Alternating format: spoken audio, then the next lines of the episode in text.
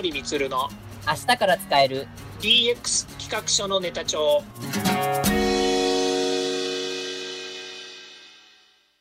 こんにちは。サートプロの近森充です。こんにちは。アシスタントの堀内隆です。この番組は IoT、AI の教育事業の専門家近森充が DX デジタルトランスフォーメーションについて実際の事例を交えながら DX とは何か DX でどんな未来ができるかをご紹介いたします。事例をもとにお客様や社内に提案する企画書に落とし込めるまでの使えるネタのネタ帳としてお届けします。よろしくお願いします。今回のテーマは、ペーパーレスは DX の基礎、現場からペーパーレスをというテーマについてお話を伺いたいと思います。はい、よろしくお願いいたします。はい。えっ、ー、と、まあ、DX をテーマにずっとこちら、この番組をお伝えしているんですけど、まあ、DX をする上で欠かせないのが、いわゆるちょっと紙の書類との関係が結構関わってくるのかなと思いますが、近森さんいかがでしょう？全くその通りですね。でこの DX っていう文脈でいうですね、ペーパーレスというものが、えー、やはりここ最近ですね、いろいろ取り上げられてるんですけれども、これ DX なんですかとペーパーレスがですね。はい。うん、あのデジタル化っていうことに関しても DX なのかどうかっていうのをよくですね、まあ、この有識者の間から話題となって出てくるんですよね。ま、いわゆるその、えー、この DX っていう文脈これはデジタルトランスフォーメーションという中でいくとですね、もうすでにデジタル化であるとかペーパーレスっていうのは前提とした社会の構築というものが、えー、新たなデジタルを活用したソリューションを作っていくとかね、それからトランスフォーメーションする、変容とか変革するっていうところに行かなければいけないところからすると、ペーパーレスなんとかね、デジタル化っていうのは、もうほとんど初期段階でやってることでしょうみたいな意識があるわけですよ。なるほど。えー、改めてその DX のためにはペーパーレスですねっていうと、あまりにもどうも、えー、なんかこう、えー、幼稚的な話のように皆さん考えがちなんですよね。うんで、これはもうペーパーレスというかですね、この、えー、長く続いたこの紙文化ですよね。これを一気に変えていこうということは、かなりやっぱり大変な作業になりますので、はい、私の個人的な考えで言うと、今までデジタル化や、まあ、ペーパーレスも含めてですね、デジタル化が行われてきてない、もしくはそれをしにくい産業が、ここで一気にやっぱり DX するというふうに軸足を持ってですね、えー、変容していくっていうことについては僕は大いにあの賛成だし、今できなければ、えー、まあ、将来的にね、いろんな問題が出てくるというふうに考えると、えー企業の皆さんとかですね、経営者の皆さんがここで、えー、この DX についてですね、ペーパーレスを議論していくのは、僕はすごく賛成なんですよね。はい。うん、ですよね。なんか、まあ、ペーパーレス、まあ、毎回その紙のために、例えば、まあ、出社しなきゃいけない。まあ、特にコロナになってからリモートワークが当たり前となったんですけど、でも、紙のために出社しなきゃいけない。例えば、ファックスを受け取りに出社するとか、反抗をしに行くために出社するとか、会社に書類があったからそのために行かなきゃいけないとかっていうところが結構その、まあ声としてもちらほら聞かれて、まあちょっと、あのー、うん、DX とはちょっと程遠いのかなっていうふうなところは僕も感じてました。そうですね。まあ、それ、このね、あの、えー、新型コロナウイルス感染症が発生してから、はい、まさにその企業が変わらなければならないよねと。まあ、要は、えー、この未曾有の事態にどう企業は生き残るために、えー、自分たちが変わるのかってことを問われたわけですよね。はい。そその時に、今、あの堀内さんがあのおっしゃっていただいているように、はい、企業によっては、やらざるを得ないから、はい、えー、こうしましたっていうのがあるわけですよ。あ出社しましたとかね、お客様先に行きましたとか、はい、えみんなが出ないとダメでしたとかっていう、まあ、言い訳がやっぱりあるわけですよね。ええ。うん、で、じゃああの、例として弊社はどうしたかっていうことなんですけども、はい、まず、ほぼ紙をなくすわけですよ。社内としてはね、うん。で、それは無駄なやっぱり紙の印刷をしたりとか、ももちろんその会社の中で顔を合わせていれば、一回プリントアウトしてからこれ確認してくださいっていうふうに紙を流通させることが多くなったわけですよね。うんうんうん、でも、もう今、えー、テレワーク前提で、えー、なんですよね、会社でやっぱりグループで集まるっていうことがなくなったらどうなるかっていうと、もう電子化して共有するしかなくなるわけですよ。はい。うん。で、それがやっぱりこう一気にあの進んだ要因ですよね。ああと、は、会社に行かなければいけない理由が、今お話になったファックスだとか、それから、えー郵便物ですよね。ああ、はいはい。うん、で郵便物も、自分の顧客から届く郵便物を確認するのは一つなんですけれども、その中には、やっぱりパートナーから届く請求書とかね、はいえーいろんな書類があるわけですよね。うんうんうんで、それをですね、どうするかっていうと、弊社では、お客様の問題はもうこれちょっと何ともしようがないんですけれども、パートナーの問題で言えば、請求書とか紙で届くものはもう電子で届けてくださいと。はい。メールないしは、えー PDF、まあ、いろんな手法で何でも構わないんですけれども、えーとにかくもう、あのペーパーで、もう紙で届けるのはやめてほしいと。うんうん全部メール添付でもいいから、あのペーパーレスにしてほしいっていうのを徹底してお客様に、あパートナーには連絡したんですね。はい。ええで、そのところ全部今のところはペーパーレスになっています。ああ、素晴らしい。っていうように、自分たちが、うんうん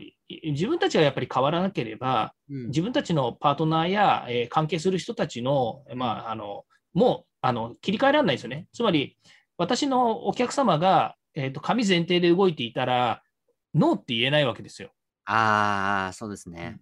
そう。ということは、私の会社がパートナーに求めるものは全部紙にしましょう。紙からえー電子にしましょうって、やっぱり軸足を移さない限り、そこは変わらないですよね。うーん、確かに確かに。うんまあ、そのことをやっぱり、そうですね、そのことをやっぱり踏まえて、ペーパーレスっていうものをどう捉えるかってしないといけないと思うんですよね。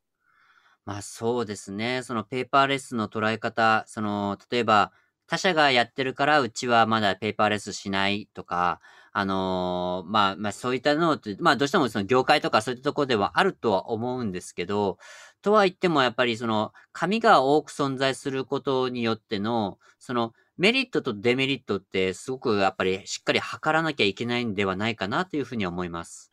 そうですね。まあ、今言われているのは、やらない人たちの理由付けにデメリットがやっぱりあるわけですよね。はい。うんまあ、どんなことがあるかっていうと、やっぱりこう関係会社とかパートナーとの関係性から、えー悪化してしまうんじゃないかというような。なこと、そうんれから業務フローが大幅にやっぱり変わったり、そうですね、現場でトラブルになったりとか、混乱が起こるとうん。いうことがあるので、えーやっぱり、えーペーパーレスにしにくいと。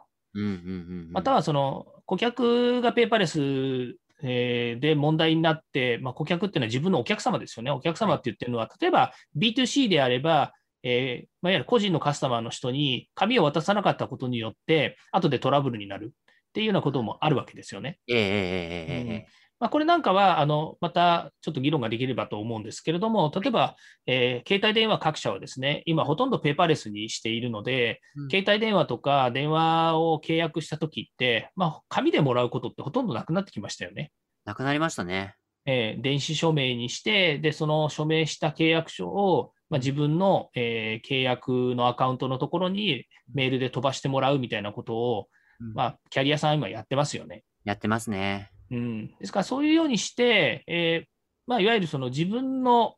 お客様はいなり、えーどっちがお客になるかですね、自分がお客になるのか、自分のお客様に対して提供するのかっていうこと、このあたりの関係性がトラブルになる可能性があるので、ペーパーレスできないっていうことは、えー残ってきたと思うんですよね。うーん。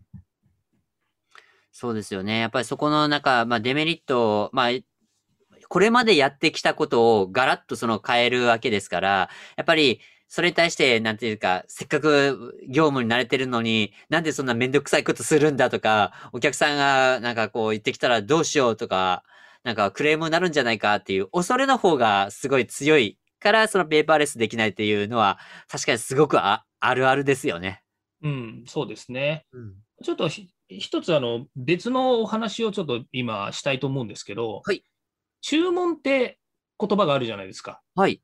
で、これあの、す正式にあの文面化して、えーなんでしょうね、注文書を交わすっていうのをよくやってると思うんですよね。はい。で、注文書には、えー、ハンコがないと注文書としては効力がありませんとかっていうふうに思いがちですよね。あ、はいはいはいはい。えーですから、注文する会社は、例えば、えー会社の社番を押してあったりとか、うん。社員って角印っていうのが多いと思うんですよね、一般的には。で、それが押してあったりとか、もしくは、えーと、社長がちゃんと代表社員といって丸印をですね、登録してある代表員を押してくれるとか、うんうんあとは、その個人の人たち、誰が窓口なのか、担当者の個人員3問版を押してとかね、うんうんそういったものが全部揃った上で注文書として注文書をあの渡してくれる会社もあるわけですよ。はい。でも、他方からするとね、口約束でも注文は注文なんだよっていう法律的な解釈があるわけですよ。まあ、法律上はそうですよね。うん。で、僕は法律上そうだとしても、やっぱり注文は注文でね、文面化したいわけですよ。はい。うん。まあ、それはさっき言ったようにね、そのハンコをベタベタ押せっていう話でもなく、うんただ、例えば、その、いくらで発注しますとか、いくらで受注しましたっていうことは、め履歴としてやっぱり残したいわけですよね。ですね。うん。で、それはまあ、あの、それが正しいっていうか、それがまあ、あの、商売としてあるべき姿だとするとね、先ほど言ったように、えー過剰品質っていうこともあるわけですよ。あー。うん、つまり、えーと、注文書を紙でわざわざ印刷して、郵便で送るという言ってお渡しすることがね、もしかすると現代においての過剰品質なのかもしれないですよね。あー、確かに。うーん。うんけど、やってる当人たちは、それが当たり前だとして、これまでそういったやり方をしてきたから、それが当たり前として、えー文化としてもそうでしょうし、それからルーティーンとしてもそうでしょうし、それを前提としてやってきてるので、いきなりそれを変えるっていうこと自体に、自分自身の心が追いつかないっていうのもあると思うんですよね。うんうんうんうんうんうんうんここはやっぱりこう、だだからこそその、まあ、DX っていう文脈を借りればね、えー一気にこう、ね、トランスフォームしてしまえっていう話になるのかもしれませんけれども、はい。それが結局名残としてできないっていうものの多くの原因になってるんじゃないのかなと思うんですよね。あーだ、それはすごくありえますね。うん。うん。まあね、なんか、そういう、まあ、小習慣とかそういったところっていうのは絶対出てくるかなというところがあると思うんですけど、うんうーん、もうこれは、まあ、とはいえど、やはり、この DX とか、それからまあ2025年の崖とかも含めると、やっぱりちょっとこれはもう変えていかないと厳しいのかなというところの、やっぱこう、なんでしょう、こう、測りと言いますか。例えば、メリットとデメリットのこの測りというところを、しっかり、あの、天秤かけないといけないところまでもう来てるんじゃないかなと考えますけどね。そうですね。あの、おっしゃる通りで、メリット、デメリットっていうものの中のメリットっていうものがどれだけ最大値ができるのかっていうのは企業経営においては大切なことなんですよね。はい。うん、で、メリットってあのたくさんあると思うんですよ。はい。まあ、極端なこと言うと、完全ペーパーレスができたら、めっちゃメリットなんですけどね。うん、まあ、それはね、あの人物、金の問題とか、あとはその、えー紙をね、保管する問題であるとか、はい。いまあ、いろんなところのね、えー問題点があるわけですけど、例えばうちの会社のことで言えば、はい。えー設立16年も経つとですね、はい。えー決決算資料だとかですね、経理の資料だとかですね、いろんなものが山積みになってるわけですよね。あー、はい。えーはい、でこれは法的な問題がはあの含まれるわけですよね。はい。例えば会社の成り立ちから15年、まあ、あの決算資料とかで言えば、え紙で8年、はい、ごめんなさい、7年は、7年と9年ですよね。はい資料に言ったら7年、資料に言ったら9年、残さなきゃいけないっていうことであれば、えー10年以上、10年から16年の資料は捨てていいはずですよね。はい。だけど、会社ってものを考えたときに、会社の設立時にどんな仕事をしていたのかっていう資料を残しておくのは、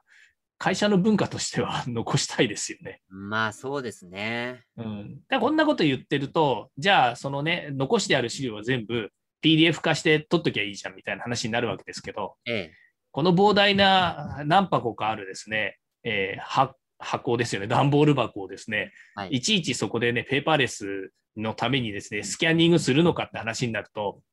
それもそれで手間なんですよね。だからメリット、デメリットの話で言うと、ペーパーレスになることのメリットは大きいし、えーまあ、例えば今の話、えーその段ボール何箱かをね、えー保管しておく倉庫を借りなくてもいいとかっていう話であれば、はい。ねえー、と1年あの保管すれば、まあ、例えばそのコスト的に言うと、今、コマーシャルでやってるね、1箱240円とかっていうのがあるわけですよ。はい。で240円の箱をね、えー4箱決算資料初期のやつを取っといたとして、1箱あたり1000円1年間にかかるわけですよね。はい。あ、じゃあ1ヶ月1000円ですから、えー1万2000円1年でかかるわけですよ。はい。それをね、10年間取っておいたら12万円ですよねと。まあ、こういう計算の積み上げが結局、えー無駄か、無駄か無駄じゃないかっていう話になってくるわけですよね。うーん。うん。うん。うん。じゃあ、その 10, 10年間、例えば、えー第1期の資料を保管しておいたとして、見直すんですかと。うん。10年前、15年前の資料を見直すかって言ったら見直さないですよね。見直さないですね、ほとんど。うん、まあ、見直す会社もあると思うんですけれども、私の会社ではほとんど見直さないというのであれば、もう、えー捨ててしまえ、捨ててしま、捨てても、捨てて、捨ててもいいんじゃないのってなっちゃう話ですよね。一瞬本音が出ましたね。本当はね。はいうん。だけど、やっぱり会社の成長をね、支えてきた初期のいろんな資料のね、えーまあ、後で見直す。これ何ですかね？思い出？メモリアル。思い出、アルバムですね、完全に。そう、そうなんですよ。だから、思い出を、思い出に金を払ってるわけですから、なるほど。うんその思い出どうすんのって話なわけですけどね。思い出を捨ててしまえっていうのか、それとも嫌だ、取っておきたいっていうのかっていうことです。そうそう。うん。まあだから、そういったところ、まあ、はいうちの場合はね、まだ、うちの場合はこんな話ですけれどもはい、そう、それが通用しない会社もあるわけですよね。うんうんうんうん。うん。っていうことも、まあ一つにあるんじゃないのかなと思いますけどね。まあそうですね。まあその思い出とかアルバムとかって言われたら確かにあまあ納得はするところかなっていう。例えばその、まあ決算書はね、どうしても法律の、ね、7年9年のあの縛りがあるっていうのはあるので、まあそういう最低限のところっていうのは絶対僕残ると思うんですよ。ね、そういうことか、例えば、小まあ、例えば、そのペーパーレスとか、うんぬんの、その、えっ、と、平成以前のものとかの会社であれば、そういう会社の書類とかって、まあ、残らざるを得ないし、書類じゃなく、そもそも現物のものとかであれば、もうそれは残さざるを得ないじゃないですか。うん。なので、まあ、そういった最低限のところは取っておくところは必要だと思うんですけど、例えば、その、なんかの、えっ、と、まあ、えっ、と、ちっちゃい請求書ですとか、なんか、えっ、と、倫理書書きましたとか、そういったものっていうのって、それを、直近の倫理書とかを、まあ、残さなきゃ、紙でわざわざ残さなきゃいけないものなのかっていうところっていうのは、もう少しその、測りかけてもいいんじゃないかなっていうところは考えられるかなっていうところですね。そうですね。うん。まあ、あの、今言いましたようにね、このクラウドだとか、ペーパーレスだとかっていうのが言われていない16年も前の資料のことで言えばね、はい確かに、えーファイルで全部の資料ね、取ってあるっていうことなので、段ボール箱が何箱かになってるんですけど、はいあの個人的に言えば、うちの会社でここ直近3年ぐらいを見るとね、うん決算資料って段ボール箱1箱にもなってないんですよ、実は。あの決算資料を含めて会計資料の残してあるものがですね。うんうん。うんそれは、まあ、ほとんどだから電子化されちゃってるんですよね。ああ、なるほど、なるほど、なるほどなるほど。うんまあ、もちろんその請求書、さっき言った請求書だとか、いろんなものを全部もう、えっと PDF として残してたりとかね。うん。うんあのえーまあ、例えばの話ですけど、アマゾンで会社のけ会社のえー必要備品をアマゾンで買ったときに、わざわざプリントアウトして残しはしないんですよ。ああ、その。請求書とか領収書とかね。はいうん、全部その電子のままも保存していて、でそれを会計士さんとか、えーそういったところに渡してっていうふうにしているので、ええ。うん、全てのものが、まあ、大体もう電子化されてきているわけですよね。うーん、ですね。うん、で最終的にやっぱり紙で残さなきゃいけない、えーうん。決算資料ですとか、その毎月の会計資料であるとかっていうものね、そういったもの、台帳は紙で残さなきゃいけないので、全部プリントアウトして台帳化してますから、でそれが、がじゃあ何冊になりますかっていうと、まあ、段ボール箱1箱にもならないわけですよ。ああ、うんまあ、そんな風に変わってきてますよね。まあ、そうですね。まあ本当電子化がこう進んできたので、その紙は逆にこの最低限、本当大事なものをそのプリントアウトするなり、その、えっと、印刷したものを残していくためにその紙を使用するっていう、まあある種のこのプレミアム感といいますか、うんそのプレミアム資料のために紙にするっていう目的がこう変わっていったというか、紙の位置づけが変わっていったんじゃないかなというふうに考えますね。そうですよね。うん。今回のテーマは来週の本編に続きます。来週の本編のオンエアもお楽しみに。では、そろそろエンディングの時間になりました。今回お話ししたことが、社内社外問わず、企画提案のネタになれば嬉しいですね。毎日更新、近森光の DX 企画書ネタ帳は、ヒマラヤをはじめ、Spotify、Google、Apple 各種ポッドキャストおよび Amazon Music で配信しております。チェックしておきたいという方は、ぜひいいねやフォローお願いいたします。また、もう少し詳しく聞きたいという方は、Facebook で近森光で検索、または東京都代々木にあります株式会社サートプロのホームページまでお問い合わせお願いいたします。よろしくお願いします。それではまた来週。また来週。